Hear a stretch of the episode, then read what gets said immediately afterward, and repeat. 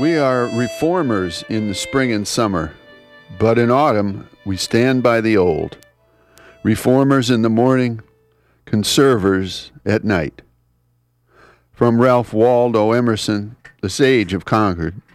Good morning, everyone. I'm Rob McCall. This is the Awanadjo Almanac, a collection of natural and unnatural events, rank opinion, and wild speculation devoted to feeling at home in nature and breaking down the wall of hostility between us and the rest of creation. And this is the almanac for the new Hunter's Moon coming up um, October 1st through 8th, 2010. Here's some natural events. Maybe you remember back in science class when Lamarck's theory that giraffes had long necks because their parents stretched up to reach leaves used to get a good belly laugh? Ha ha ha.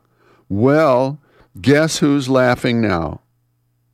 I'm about as close to being an evolutionary biologist as Richard Dawkins is to being a country preacher, but things are changing fast in the study of genetics. Research is showing that the proteins around which the DNA double helix is coiled are affected by environment and do change the genetic code of offspring by switching genes on and off, even though the DNA remains unchanged. So now, after 150 years of laughing at Lamarck and being dazzled by Darwin, we find that not only natural selection, but also environment and lifestyle can alter heredity. For more, you can read The Genius in All of Us Why Everything You Have Been Told About Genetics, Talent, and IQ is Wrong by David Shenk. Or you can just Google epigenetics.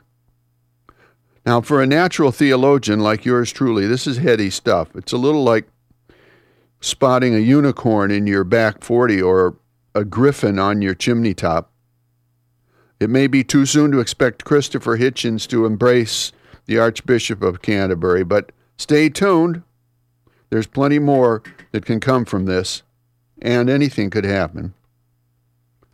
Here's a field and forest report. Hunting season has begun for moose, deer, bow hunting only, bear, partridge, and quail, among others. Wild turkey season begins October 9th.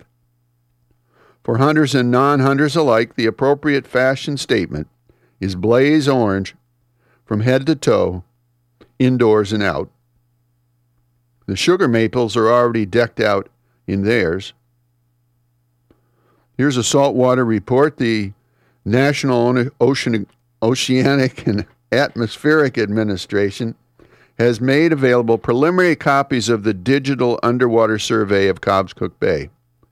That's the first new survey of that bay in over 110 years. It shows many heretofore unmarked underwater rocks, ledges, and promontories. The survey will be available to fishermen with the hope of reducing loss of life as the dragging season begins again. At least 16 fishermen have been lost here in recent years. This survey is so detailed that it even shows ruts left by chain drags on the bottom of the bay, according to the Bangor Daily News. Uh, here's a rank opinion. We earnestly hope that the lives of more fishermen will be spared so that they may bounce their grandchildren on their knees for years to come. But what will be done to save the life of Cobscook Bay with its bottom plowed up by heavy chain dredges, its seaweed forests destroyed, and its fish and shellfish smothered in mud from dragging year after year. What will the grandchildren of today's fishermen do when there's no life left in this beautiful bay? Uh, here's a mountain report.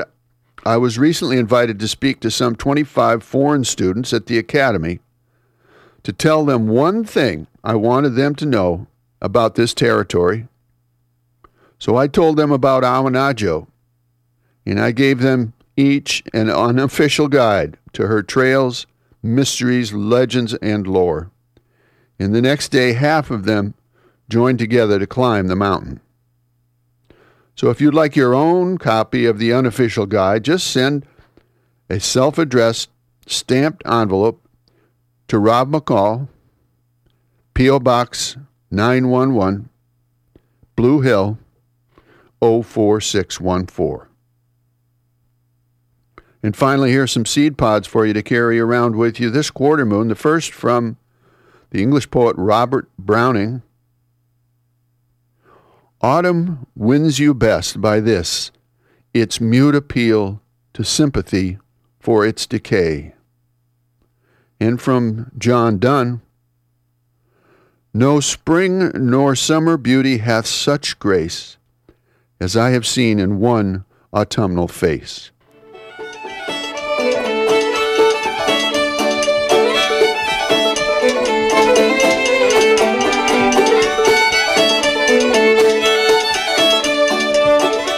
Well, that's the almanac for this quarter moon, but don't take it from me. Go out and see for yourself.